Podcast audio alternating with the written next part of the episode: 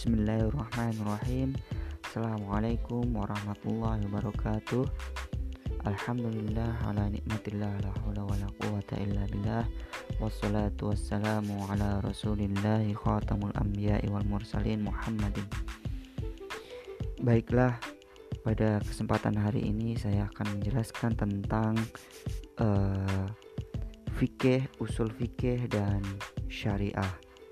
Uh, lebih tepatnya teman-teman nanti diharapkan mampu membedakan dari ketiga uh, istilah ini dan dapat memposisikan kapan menggunakan kata syariah, kapan menggunakan usul fikih, kapan menggunakan kata fikih.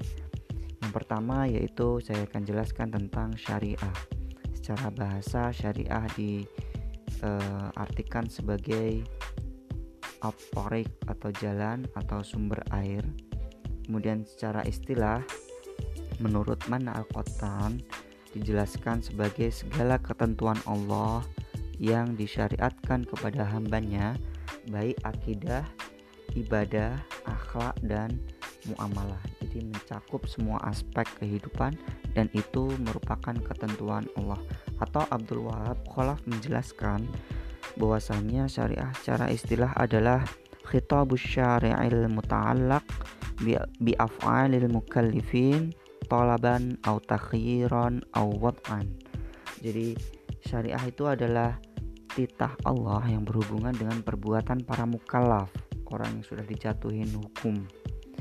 Baik tuntutan, baik tuntunan yaitu uh, tuntutannya itu meninggalkan atau melaksanakan atau takhiran pilihan awad'an maupun wat'ai wat'ai nanti akan kita bahas lebih lanjut yaitu hukum wat'ai itu ada syarat sebab halangan sah batal dan ruksoh maka eh, kita bisa mengetahui bahwasanya syariah ini adalah eh, sebenarnya bentuk umum dari segala peraturan baik di situ mencakup aspek akidah, ibadah, akhlak dan muamalah.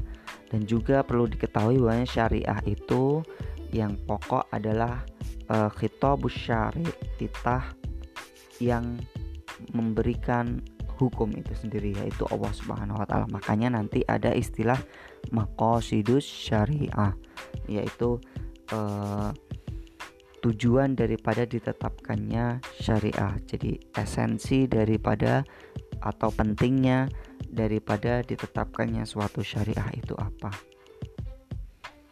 Kita lanjutkan lagi.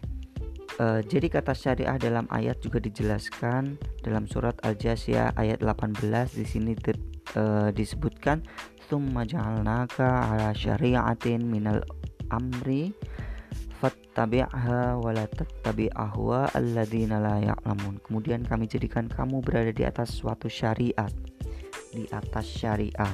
Bisa di situ diartikan sebagai jalan atau sumber air. Kalau teman-teman tahu aliran air itu kan sudah ada jalannya sendiri. Dari urusan agama itu maka ikutilah syariat itu dan janganlah kamu ikuti hawa nafsu orang yang tidak mengetahui. Uh, kalau kita mengetahui uh, kalau kita belajar sejarah manusia bahwasanya manusia itu ditunjuk sebagai khalifah di muka bumi ini maka ketika ada malaikat menanyakan uh, kenapa kamu jadikan manusia itu yang sebagai pemimpin di mana manusia itu mempunyai uh, kebiasaan merusak. Namun Allah menjawab, uh, saya lebih tahu dengan apa yang tidak kamu ketahui. Artinya pada diri manusia itu ada potensi untuk amanah di situ. Kemudian kita lanjutkan kepada pembahasan uh, seputar fikih. Kemudian kalau syariah itu sudah kita ketahui uh, definisinya atau secara terminologinya atau secara uh, istilahnya, maka fikih adalah secara bahasa itu diartikan sebagai al ilmu, sebuah pengetahuan atau al fahmu, sebuah pemahaman. Pemahaman itu tentu ada yang dangkal, ada yang uh, mendalam. Sebagaimana disebutkan Zuhaili bahwasanya uh, fikih di sini disebutkan sebagai al-fahmul amiq yaitu uh, pemahaman yang mendalam. Kemudian eh, secara istilah menurut Abu Zahra disebutkan bahwasanya fikih yang adalah al-ilmu bil ahkam syar'iyyah al-amaliyah al-muktasab min adillatiha at-tafsiliyah. Jadi ilmu tentang hukum-hukum syar'i yang praktis yang diambil dari dalil-dalil terperinci.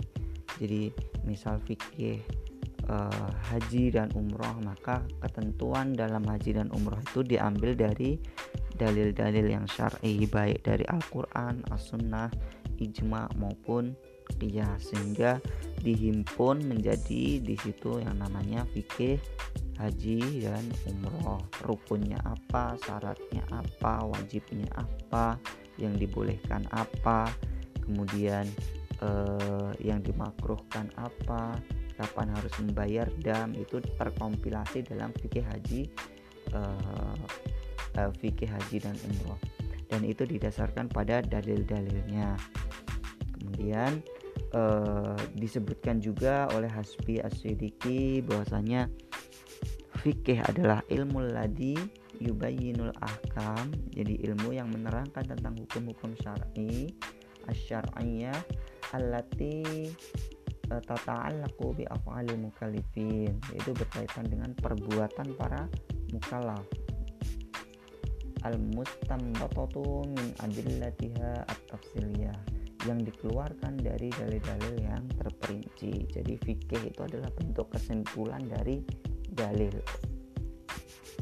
Kemudian eh, juga berkaitan dengan perbuatan seorang mukallaf bukan cara penggalian hukumnya tetapi e, berupa perbuatan-perbuatan para mukalafnya sedangkan usul fikih pada slide selanjutnya silahkan disimak. Secara bahasa atau etimologi usul fikih ini terdiri dari dua kata usul dan fikih fikih sudah kita bahas sekarang usulnya. Usul ini jamak dari kata asal. Dalam bahasa Arab berarti dasar-dasar atau pondasi uh, gitu. Kemudian uh, disebutkan juga kalau dalam hadis Nabi itu bunyal Islam ala sati usul. Islam itu didirikan dari lima usul atau dasar-dasar pondasi. Kemudian uh, juga dimaknakan sebagai uh, biasanya juga diartikan sebagai yang rojih atau yang paling kuat atau yang terkuat dalam ungkapan ahli usul disebutkan al aslu fil kalami al haqiqoh yang terkuat dari kandungan suatu hukum adalah e, arti hakikat itu sendiri.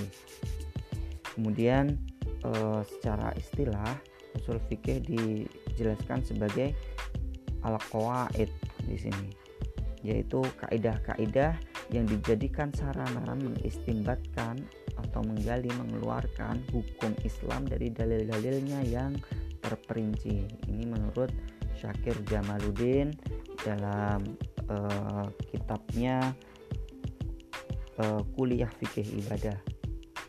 Kemudian uh, Imam Ar-Razi menyimpulkan tentang uh, definisi usul fikih adalah kumpulan metode fikih secara global uh, atau dalil global dan sifat mujtahid.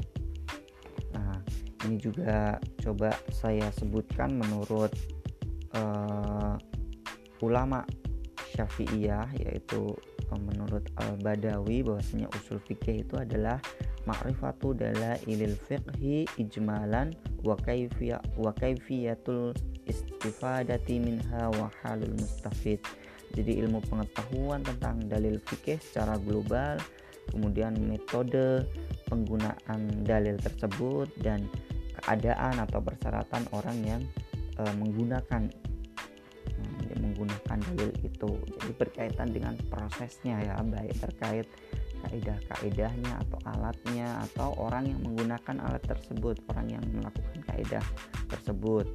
Nah itu disebut e, dibahas dalam usul fikih. Kalau fikihnya itu kan tadi sudah sudah bentuk hukumnya yang dirincikan dari dalil-dalil itu. E, bisa dimasukkan kategori mubah itu bagaimana? Ya setelah diproses dalam ilmu usul fikih. Karena di sini membahas tentang sarananya atau kaidah-kaidahnya selanjutnya eh, kita lebih rincikan lagi perbedaan antara usul fikih, fikih dan syariah sebagai berikut dalam slide silahkan disimak kalau usul fikih itu berkaitan tentang kaidah-kaidah fikihiyah, usuliyah, bahasa, metode ijtihad atau cara untuk menggali hukum atau cara para eh, pakar hukum untuk menentukan suatu ketentuan yang terperinci. Kemudian membahas kaidah mengenai metode dalam menggali hukum dalil terperinci. Jadi itu metodenya. Jadi usul fikih. Kalau berbicara metode, usul fikih. Bicara kaidah, usul fikih. Artinya kaidah-kaidah fikih. Kemudian eh, fikih itu lebih spesifik kepada objek baik perkataan dan perbuatan seorang mukallaf dari segi hukumnya. Kemudian eh, membahas masalah-masalah hukum Islam yang praktis atau hasil ijtihad.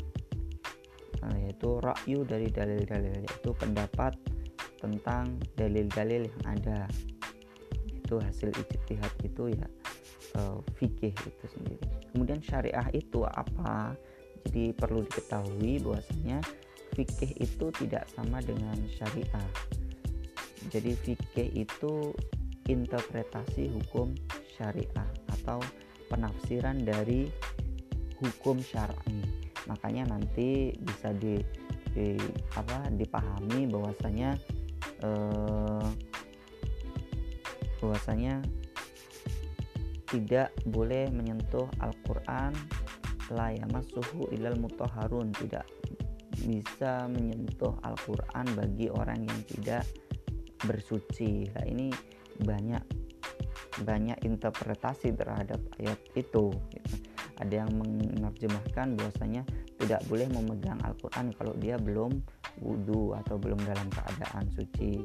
Kemudian di sisi lain interpretasi lain dijelaskan bahwa yang bisa memahami atau menyentuh makna-makna dalam Al-Quran itu hanyalah orang-orang yang suci hatinya. Artinya dia Islam gitu nah banyak itu makanya fikih itu disebutkan sebagai interpretasi dari hukum syar'i atau syariah itu sendiri mungkin ini ada eh, analogi unik untuk memahami tentang apa itu eh, bagaimana uh, ahli usul dan bagaimana ahli fikih dalam menjawab sebuah pertanyaan. Mengapa sholat dan zakat itu wajib? Nah, ketika ada pertanyaan seperti ini, maka yang menjawab adalah uh, ahli usul, eh ahli fikih. Menjawab bahwasanya ya wajib sholat dan zakat itu berdasarkan uh, dalil yang terperinci, misalnya uh, firman Allah dalam surat Al-Baqarah ayat 43 wa aqimus shalah wa atuz zakah warka'u dan dirikanlah salat dan bayarkanlah tunaikanlah zakat dan uh, warka'u ma'arraqi'in dan rukuklah bersama orang-orang yang rukuk artinya salat berjamaah. Kemudian ketika ada pertanyaan kenapa dari ayat tersebut disimpulkan salat dan zakat itu wajib? Ayo. Kemudian ini ahli usul baru menjawab berdasarkan kaidah bahasa. Jadi kan tadi disebutkan bahwasanya uh, usul fikih juga usul itu berarti uh, kaidah usul fikih berarti tentang kaidah-kaidah bahasa yang berkaitan dengan uh, bagaimana mengistimbatkan hukum menyimpulkan sebuah hukum. Di sini disebutkan karena wa'aqimu di situ adalah bentuk fi'il amr atau kata perintah maka dijelaskan al aslu fil amar lil wujub. Jadi sesuatu yang menunjukkan kata perintah itu menunjukkan suatu kewajiban kalau tidak dilaksanakan maka akan mendapat konsekuensi baik siksa maupun dosa. Lebih lanjut maka di sini dijelaskan oleh ahli usul al amru bisyai nahyu amdiddihi jadi sesuatu yang diperintahkan itu menunjukkan untuk tidak meninggalkan atau untuk tidak uh, melakukan hal yang sebaliknya. Al amru bisyai nahyu amriti jadi melakukan perintah melakukan sesuatu itu menunjukkan larangan dari sebaliknya. Jadi kalau diperintahkan untuk sholat maka larangan untuk meninggalkan sholat.